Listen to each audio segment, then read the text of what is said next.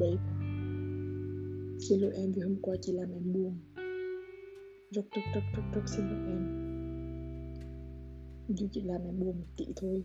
Chị thật sự rất áy náy và rất thể có lỗi.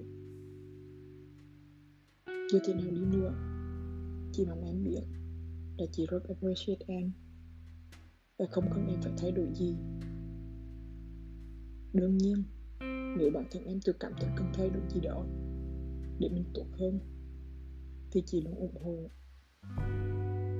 Ngay cả bản thân chị cũng học được rất nhiều điều về em, về chị và về mối quan hệ của bọn mình, để tự điều chỉnh cách suy nghĩ và hành động, trước hết là cho chính bản thân chị, sau là cho em và mối quan hệ của bọn mình. Xin lỗi em vì dạo này chị họp hành nhiều rồi stress nên nằm xuống là ngủ được luôn. Hôm nào cũng để em phải ngủ sau. Chị biết là với em không có gì cả, nhưng mà chị vẫn thấy có lỗi vì chị rất thương em. Vì chuyện tụi qua chị đòi hỏi em phải thế này thế kia thì chị thật sự rất xin lỗi. Thỉnh thoảng chị không kiểm soát được lời nói nên có thể làm em buồn. Chứ bản thân chị lúc nào cũng biết và appreciate những cố gắng và những gì em đã và đang làm cho chị và cho mối quan hệ của bọn mình.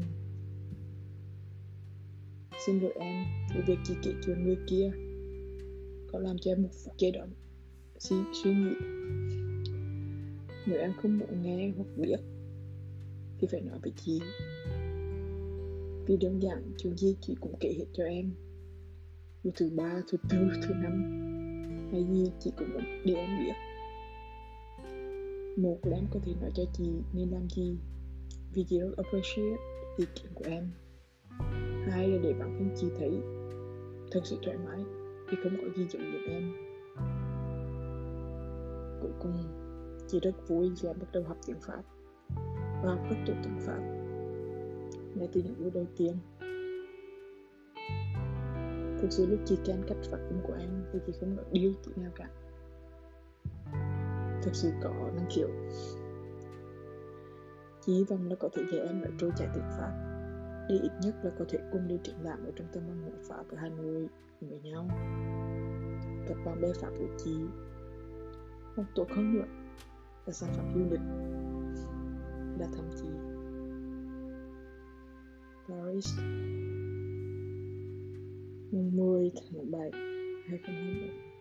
Chị và em rất nhau.